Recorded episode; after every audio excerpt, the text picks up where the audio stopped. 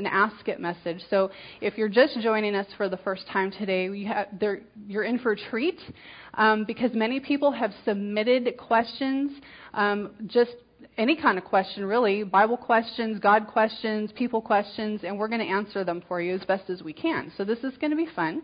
Um, but what this also means is that starting next weekend, we have a new series beginning called The Bible. And what we're really going to be doing is we're going to take several weeks to focus on the Bible in and of itself. How was it put together? Why was it put together that way? What about all the different translations? What about, you know, are there any changes? What does this mean? And so if you've ever had some of those hard questions about the Bible itself, the next series is going to be for you. And along with it, we have the study guide, which helps us dig into it throughout the week a little bit further. So this is ready for you guys at the back. Um, please don't hesitate to pick one up on your way out. And um, yeah, there we've got that. So at this point, let me just, uh, why don't we all pray together? Heavenly Father, we thank you so much for the fact that you offer us hope and forgiveness and grace and a life with you. But Lord, you don't leave us to our own devices to figure out how to do that. You give us our church family. You give us yourself. You give us your Holy Spirit. You give us the Bible. You give us everything that we need to learn and to grow and to mature into the likeness of your Son. And Lord, we know it's not always easy but we're here for each other and you're here for us, and we thank you for that. And so we just thank you for today, for the questions that we get to um, address, and uh, let the answers just change us, Lord. Thank you for that. And it's in Jesus' name we pray. Amen. Hello, sir. Dion is the moderator, uh, also the firing squad. She, she has the questions, and she'll be passing them on. Uh, she'll also remind you, uh, I could do it for her, is that there's a phone number here, and she'll be taking text during the message. Uh, whoa, and it's on. It's on. So, so yes, you guys are welcome to text throughout. Yeah. Um, that's the number up there. Yeah. And if you don't know how to do that, look for a teenager next to you.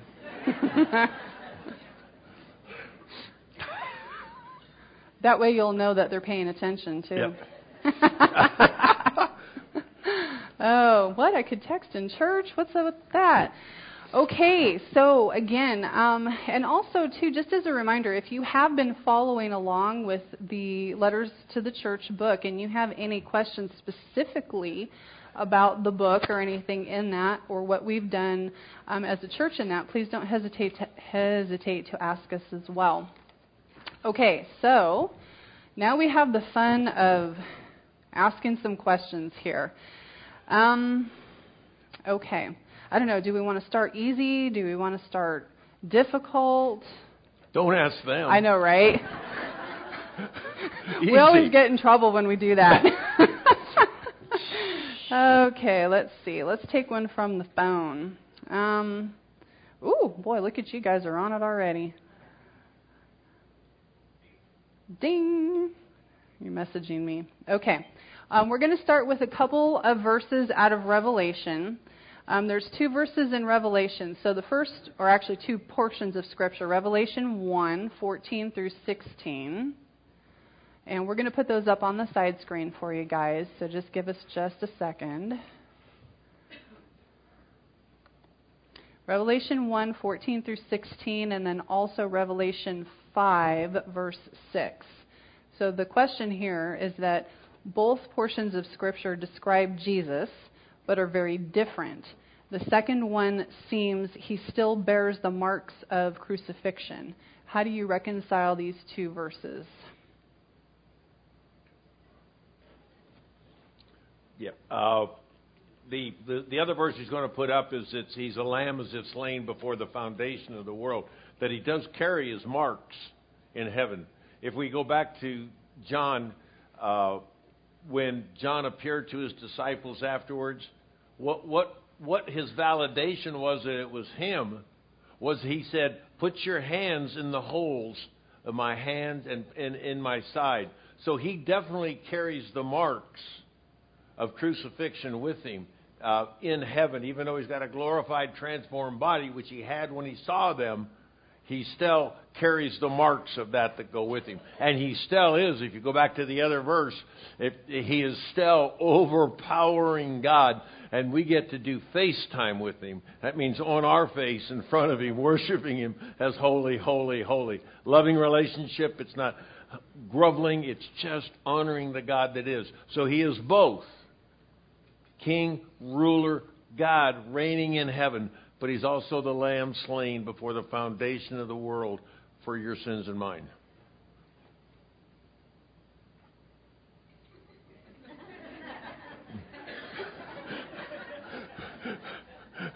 Sweet. but how cool is it though that for you know for those who do doubt, you know when you stop and think about it, he had to have the physical evidence. And you know God gives us physical evidence all over the place, but just in His own body, that is that is just way cool. Okay, neat. All right, so how about this one? Um. Should a person stay with their spouse if they are if the spouse is an unbeliever? Well, yeah. Okay. Next. No. Do explain. the uh, 1 Corinthians 7, Paul writes a letter back to the church at Corinth that asks similar questions along those lines. And, and he tells them, uh, if you're married, and again, now let me just quick background, very quick, I hope, uh, is that during that time, a lot of people were coming, becoming Christians. And then they were married, and they would come home to their uh, their unbelieving mate, and they'd say, "I'm a Christian, way cool. Uh, no more of this party hardy stuff here." And so the the uh, uh, non-believer would sometimes order them out or anything else, but the command to the believer was to stay. Now, there's some provisions to that, but and it goes on to say, if you stay, you can win your husband or your wife to the Lord. You're in a most perfect witnessing situation you'll ever be in when you're living 24/7 with someone who's not saved. You get to you get to grow quickly in it.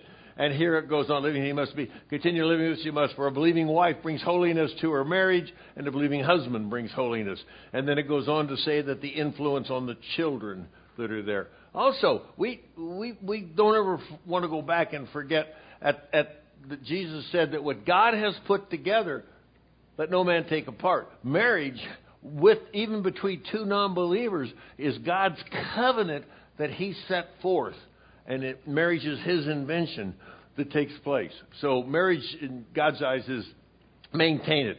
It goes on to say multiple unrepented adulteries or physical abuse may cause the time of separation or even divorce, but that's multiple. And uh, anyway, so yeah.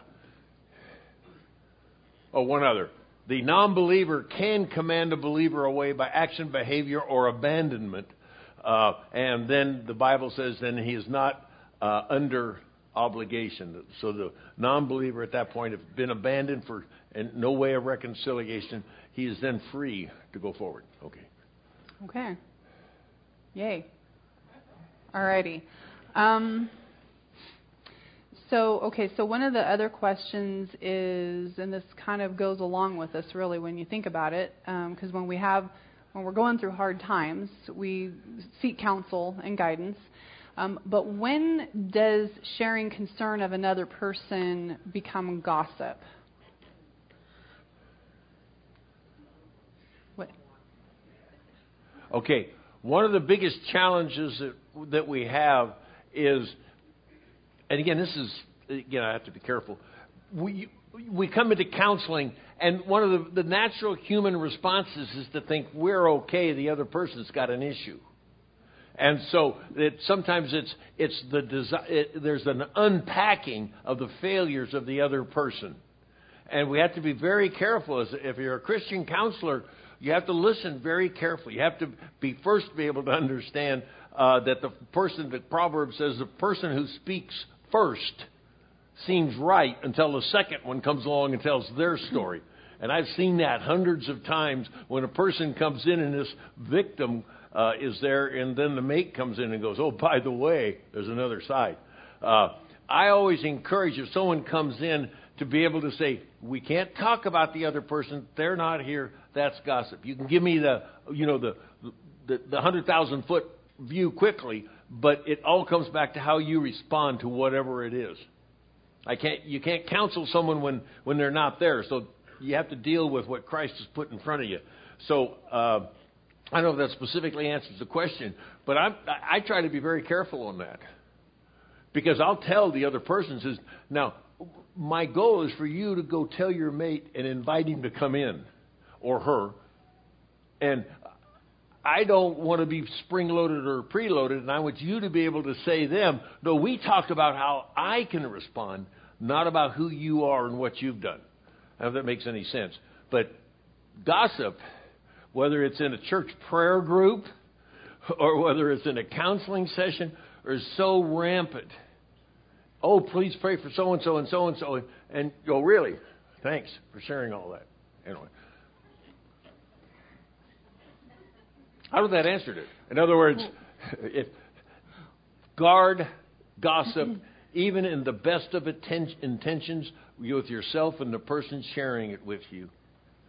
Um, yeah, because even like like maybe on a friend to friend basis, you know, a friend goes to another friend and says, "Hey, I think you know Jane is having a problem here." You know, at what point do you cross the line in that? Because I know what you've usually told us, or well, you've told me, is it's like, have you talked to them? Yeah. You know, have you rather than going into the conversation with that person right there, don't not letting them roll out what they think is going on, yeah. but have you talked to them? And if they haven't, yeah, that's in a non-marriage. If you if if you see something at some, are you are you accepting Christ or you got to no? Go ahead. I, we, we we're not we're not going to try to do this, but go ahead. I see the hand. What? Gossip mm-hmm. is speaking about someone when they're not present in a negative way. And so, uh, and by the way, I, I want to just something else that's that's fun in this area of gossip. A good way to perfect your identification of gossip. When you look at other people and you kind of take their inventory, if you're hearing negative, here it's Satan talking. God doesn't gossip. If you're hearing your stuff over here, then how to how to follow God more closely? That would be God. So anyway, sorry. Side note. Did that answer that? Yeah, thank you. I got a thumbs up. You got a thumbs up. awesome. All right. Um, so yeah, because that's kind of challenging. Because it's like when you do want to, you know, something's going on, um, but like you said, not being negative not not just for the sake of tearing them down. You know, talking about yep. them for the sake of tearing them down and making them look bad um, to somebody else. So, okay. Um, all right, so this is actually going to go back to the letters to the church. So we, we did the campaign. It was basically a campaign as a church. Um, we called it church and addressed some Cleverly of. Cleverly named. Huh? Cleverly named. It was. we dug hard for that. Um, and but it was based on the book by Francis Chan. And so the encouragement was as a congregation to go through it. Um, what what was kind of the overall purpose, and how did how did this work out? Why did you want us all to do it together? What again? Okay, and, and I said this almost every week in this series, and and please, it doesn't stop with that series. Any church that's trying to please God needs to constantly be seeking God, His wisdom, His understanding to see if things are going correctly. And, and if we see something that's not going correctly inside the church, we need to talk to the church if we're part of the church leadership or members of the church. And there's a way we can do church better and honor God and bring our friends to Christ. And we need to constantly be re examining ourselves as a church. Also, we need to be constantly re examining ourselves as followers of Christ. And I always use, and for church and people, uh, Psalms 139 verses 22 says, Search me, O God, and know my heart. Try me and know my anxious thoughts. Any hurtful way in me, lead me in the everlasting path. We should be constantly reviewing who we are, what we're doing as a church. And so we have done this several times as a church. This one was one that, that came in and we learned a lot about uh, the good and the bad of it. But if there's something you, you see, bring it up. And that's why we invited everyone into the process. So, uh, which reminds me, we don't have the glazed donut holes anymore. I want to talk about something. It's, I, am just bringing that up. That's a personal issue that I have. Uh, well, as long as we're putting in our personal order. I would like some with bacon, please. So, since bacon was the deal of the day last night, so yeah, bacon was in. Bacon, bacon, good. Okay. Somebody remembers that. Do okay. So here's this is kind of a uh, this is a harder question, um, but one that is really important. Um, the question is, is: Does a person go to heaven if they take their own life?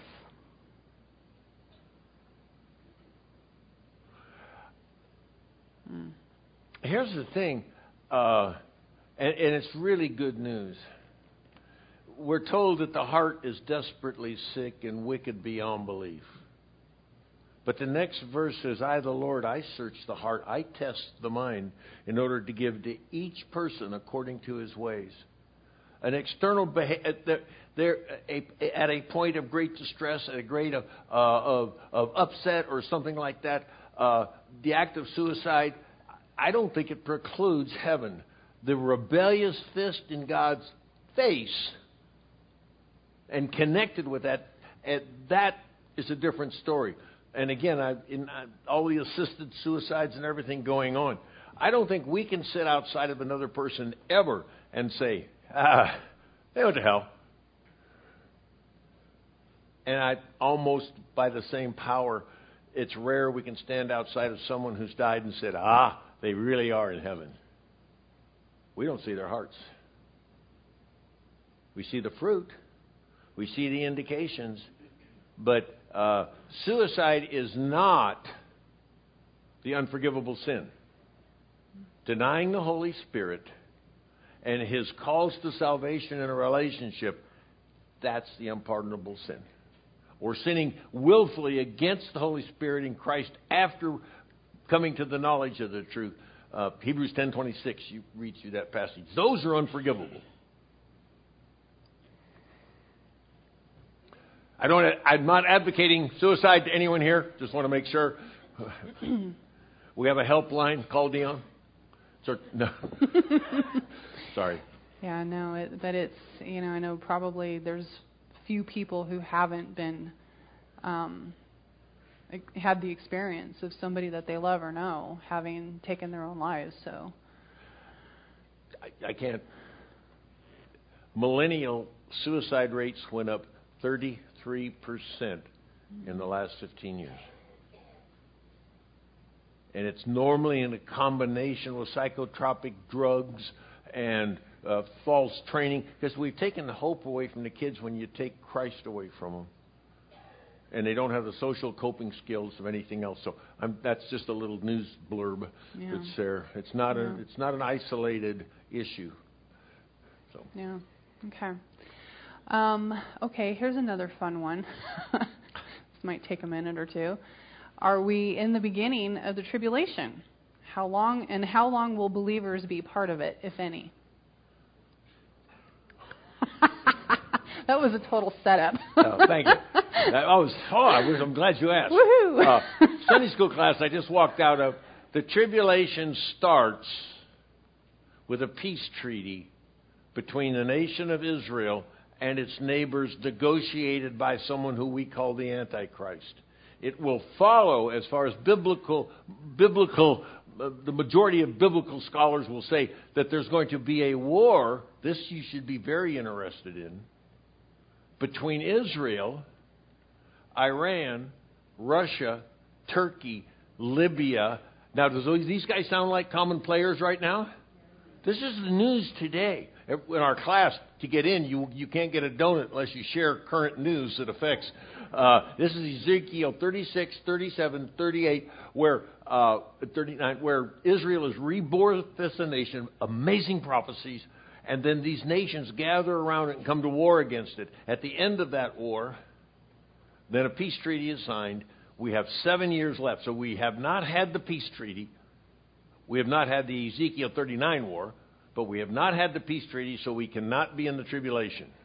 What was the rest of the question? Um, are are we going to be part of it? I believe we could. Okay, I'm going to do it this way. Everyone on this side is going through tribulation, and everyone on this side is going to be raptured out. Yes, I'm actually right here. well, the reason I say that is this is a hotly debated discussion right now between uh, it's it's growing, but over 40% of the Christians, biblical Christians, believe that we're going through the tribulation. 60% of the biblical Christians believe that we're going to be taken out before the tribulation happens. Some things we know for sure. When Christ comes, we go. So that that's the real question. Uh, you know, again, I won't spin my personal beliefs on this, but it's it's just a it's it's a non-important question. If the tribulation, if Christians are taken out at the beginning of the tribulation period, it's the best for the world and the best for God's cause and Jesus Christ to bring the most people to salvation. If the Christians go through the tribulation and are part of that here, that's God's best plan to save as many of us as possible here on this earth, and He will protect and guide His people through that tribulation period. So whether we go or stay, God's going to use us. The focus is not on when we're going, it's what we're doing now. Okay. Right.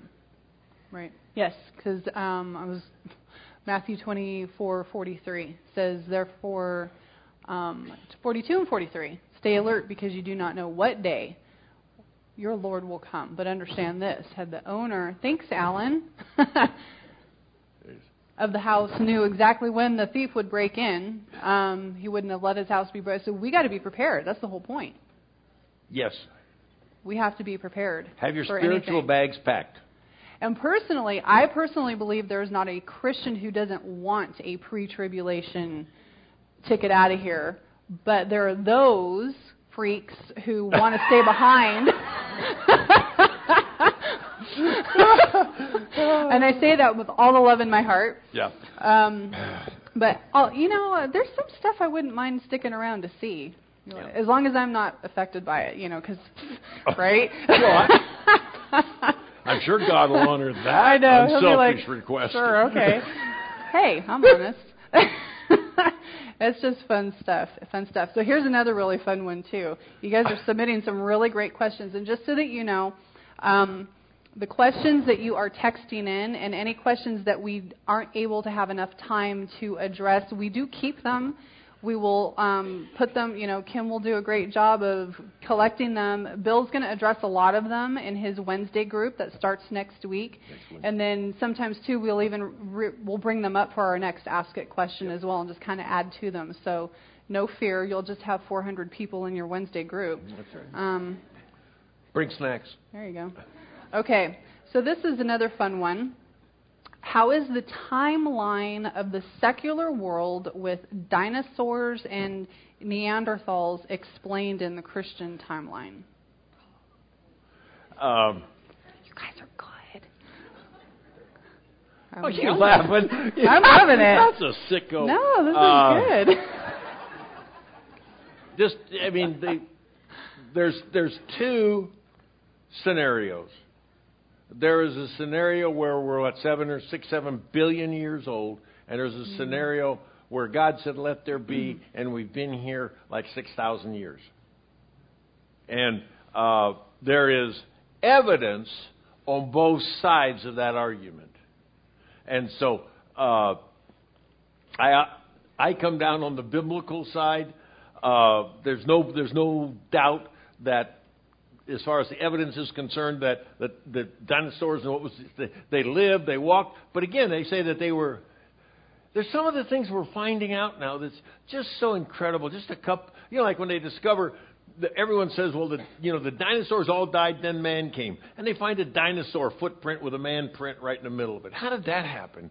Now, they're going in and saying dinosaurs eh, went away uh, uh, years, hundreds of thousands of years ago. And now they're finding dinosaur uh, fossils and bones, and the and the tissue in it is still responsive and alive, and the DNA is alive, which would, would have to be dead. And I think it's something like 8,000 years. There's no way it could be alive.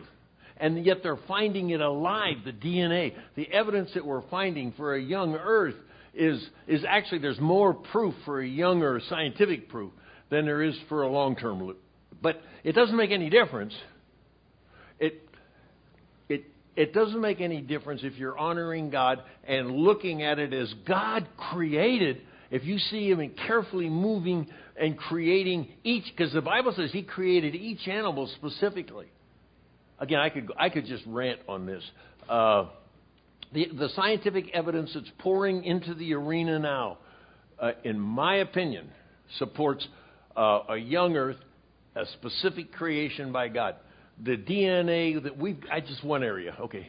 DNA that we now can tear apart and put back together again, and we can look at our ancestors. It's clearly proven that all human beings descended from a male and a female. You can call them Adam and Eve. Uh, that's convenient. But all the DNA shows that we go back to one set of parents that originally started us. That we've got the capability of knowing that now. And the original couple had pure DNA. No, uh, the, there, there, weren't there mutations or anything else. Every generation of human beings, the, the mutation rate increases, and we have more and more problems. We are not evolving up, but we're, according to the second law of thermodynamics, where everything goes to junk, we're devolving physically inside of our things. And I, there's just there's there's a book called uh, uh, I could go on. There's there's there's books on both sides. It, be an honest seeker, but be scientific. A scientist does not walk in and say, "I'm throwing out all evidence that points to a creator." I'm throwing out all evidence that points to a flood. I'm pulling out all evidence that points to unique correct, you know, creation of people. That's not science. That's religion study the evidence and come up with your own conclusions. Uh, and if you don't agree with me, come talk and I'll beat you down and, and say, no. and bring snacks. And bring snacks, yeah. yeah. And, and, and, and literally show up for the class. Because that's a huge deal. And we have resources that are available. Um, anyway. Yeah, that's fun stuff. That is really fun stuff. Um, okay, and some of the fun part is, is like in our next series, as we're digging through the Bible inside of the study guide, um, we've got a lot of links to websites where you can dig into some of that research as well, like Answers in Genesis and Josh yeah. McDowell's stuff. And so there's a lot of uh, available resources out there too. So, okay, so this is going to kind of take it back into the personal. Um, how do you honor your father and mother if one of the parents is unkind, unloving, not nice? Uh, how? As an adult. As, a, as an adult? Kids, you have no choice. Um, sorry. No, but really, as, you know, I think a lot of this comes from adults who have grown up who want to honor, honor their father and mother because the Bible says to, but the parent just might be very, very uncooperative, unkind, unloving, mean, downright mean, in fact. Okay. So, how, how do you honor a parent like that as a Christian? Well, taking a step back from it, the first thing we need to know is you have in front of you a target where you can present Jesus Christ, love, sacrifice, and his wisdom. Your character in response to a mean, bitter parent is the strongest testimony that you're ever going to be able to give to them. Now, does that mean that you should allow them to come into your life, destroy your marriage, uh, do this, do that, and all the destructive behaviors that sometimes happen in dysfunctional families? Uh, which, anyway, uh, well, no. You have to protect your family, and, but not in a mean way. You have a loving conversation, and, and so often the, the, the conversation is, Dad, I love you so much. And I want you involved in the kid's life. But if there's a destructive, this, if this, when you come in and you've been drinking or you're yelling, you're screaming or you're abusing uh, myself or the, the, or my wife or mate, then then I have to say no. We love you. We can meet offline, but I I can't allow that. But you but you love them and and you love them the way Christ loves us in our in our ugly. And there's always offering grace and a way back. In other words, if you get to the point where, Dad, I'm sorry, I've got to, I've got to say because this is not protecting us; it's protecting you and your behavior. Allow, we can't allow you for your good to do this, but always give a way back. If you, at any time in the future you want to sit and we can talk and we can rebuild these relationships, we want to do that. We're not throwing you away. We're honoring you by protecting you from yourself. My kids tell me that. No, just kidding. just kidding. So what about what about kind of like the practical nature of it too? Let's just say the parent. What if the parent needs support financially or physically, or there's needs there that need to be met, and you're the only one to meet them? Well, I I think that's it goes back to you have a you have an evangelistic target in front of you. As long as you're not enabling them into a destructive lifestyle of drugs or whatever it, it, it may be that's taking place with them.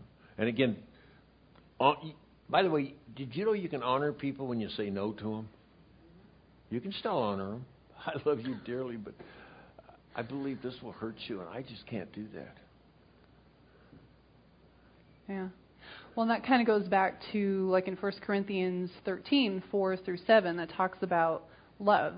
Um, love is patient, love is kind, it is not rude, boastful, arrogant, proud. It doesn't keep a list of wrongs, which is, I think, part of the challenge in this whole process. The, the people-to-people relationship, anyway, but certainly the parent-child relationship.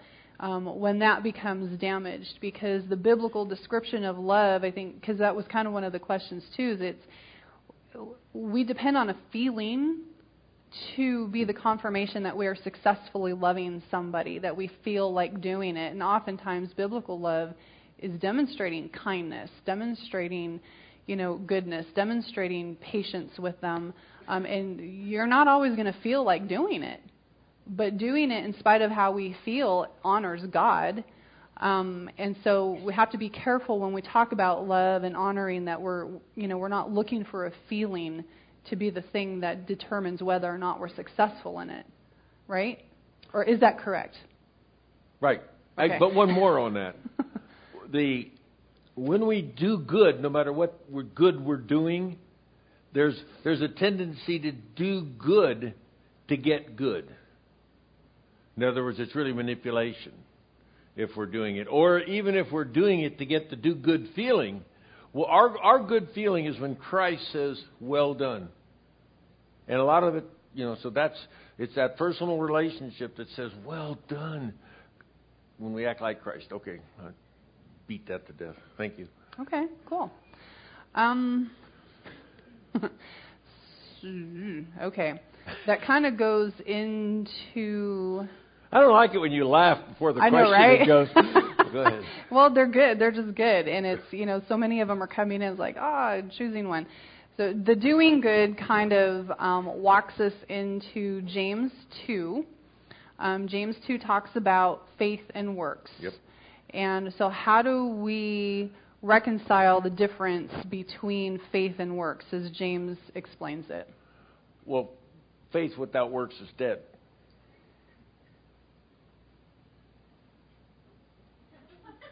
Okay, next.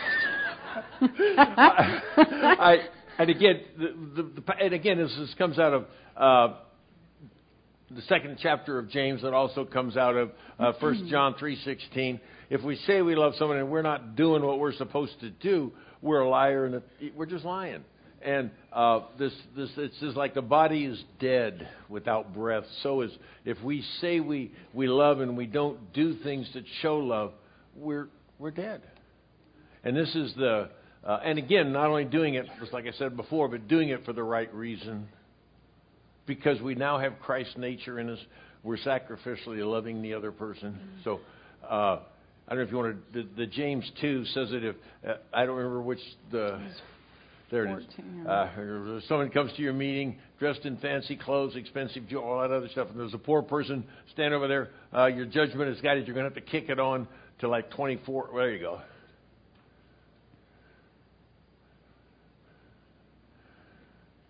Uh, look, you got it going on back there. Okay, this this this down here at the bottom it goes. Uh, next, we're going to go to John, First John three sixteen. Oh, go back. You were doing well.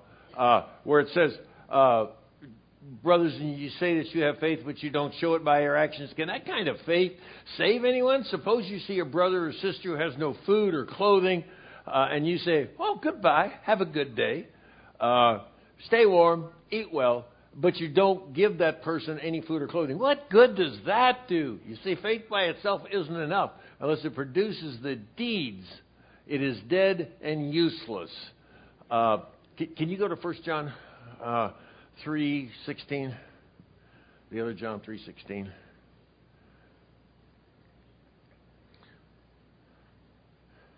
We know real love uh, because Christ gave His life up for us. We ought to give uh, up our lives for our brothers and sisters. And then it goes on, it gives a very practical example uh, as he does that.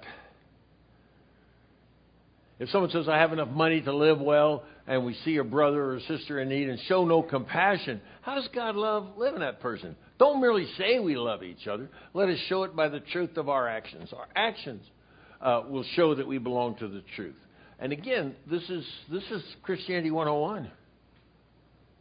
This is serving other people and sacrificing for other people and showing love uh, is, is Christianity. How could it be anything else? The world can give charity and all this other stuff, but it's a, it's a good feeling for them. It's not coming out of their nature of wanting to really help the person and giving them a hand up. I don't, I don't want to do too much of that. But we actually have a program called Love in Action, which is where we're trying to help people transition out of one lifestyle to another. Um, but anyway. Okay. um, is smoking tobacco or drinking alcohol a sin? If God tells you not to. Now, the obvious things that sit inside of that is uh, our bodies are the temple of the Holy Spirit. So, do we care for our body? Absolutely.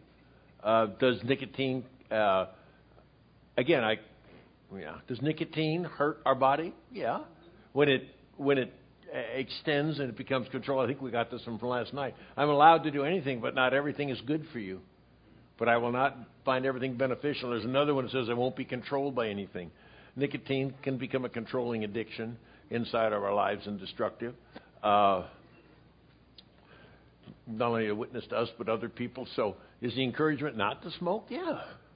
I stopped smoking three packs a day when I became a Christian. But I I knew it was wrong from the beginning. So anyway, uh, you had to steal your folks' cigarettes to get smoke. It's, it's a pretty good indication that this isn't something you should be doing. You know. Uh, so now when it, when it comes to drinking, we talked about that last night. Uh, drinking is absolutely talked about throughout the Bible. And so, but you can't be controlled by it. It cannot control you. It's it's it's it's there, but it cannot control you. Uh, does it have medical benefits? Does it have social benefits? Does it all? Yeah, and I but I I stopped drinking when I became a Christian, not because of because of other people. It would never help me, by the way. I I got some stories of being really stupid And the worst part of that is I had to have my friends tell me because I didn't remember how stupid I was. uh, so smoking alcohol, but that doesn't stop. Again, it goes through the gluttony of our culture that we live in, sugar abuse, uh, all the, the drug abuses, whatever they may be, that takes place around us.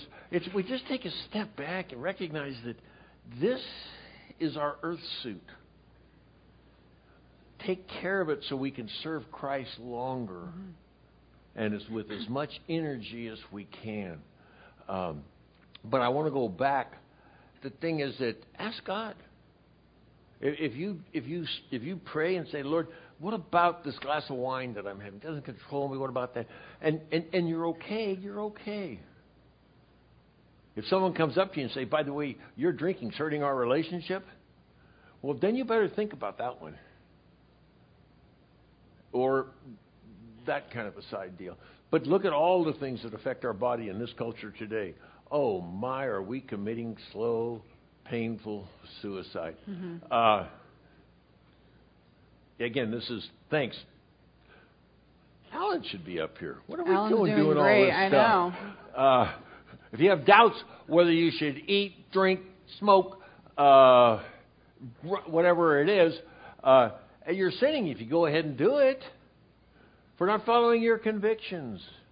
If you do anything you believe is not right, then you're sinning. Yeah. And that applies to pretty much everything. So I will feel very Except chocolate. Oh, okay. So if I feel guilty eating a cheeseburger, is that sin? I'm going to classic. I want bacon on it. Going to classic bacon.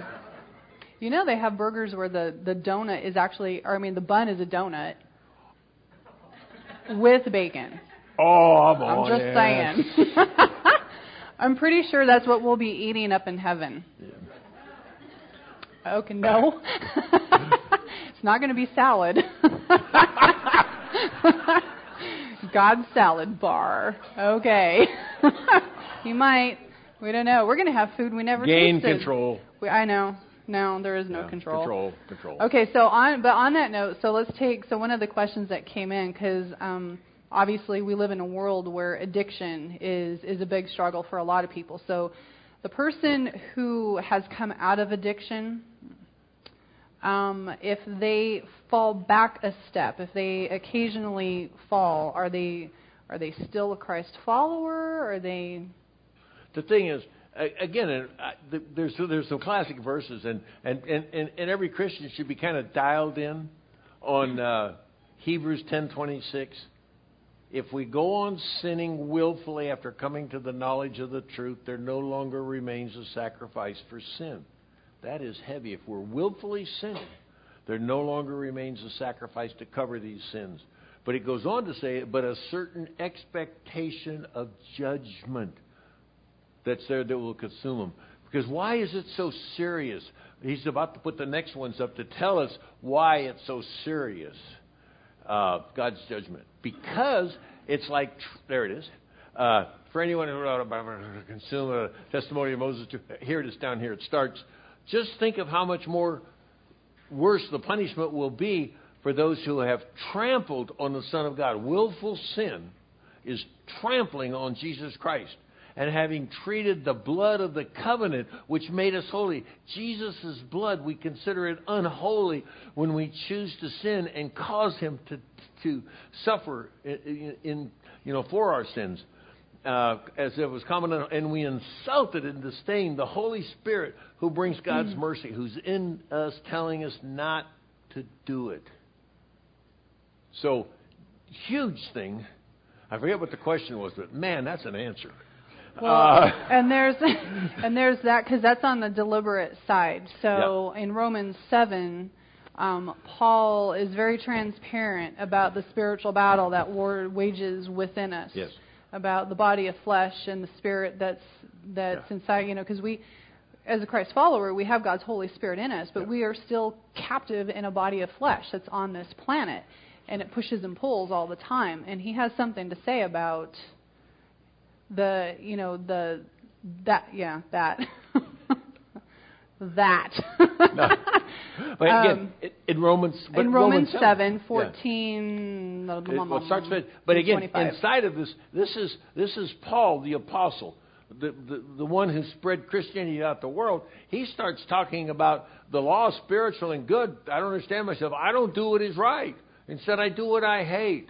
And he, but he keeps going. I'm doing one thing that's uh, so I'm not the one doing it, but the sin that lives in me. Nothing, nothing good lives in me. That's my sinful flesh. Again, I want to do what is right, but I don't. I don't want to do what is wrong. That I don't.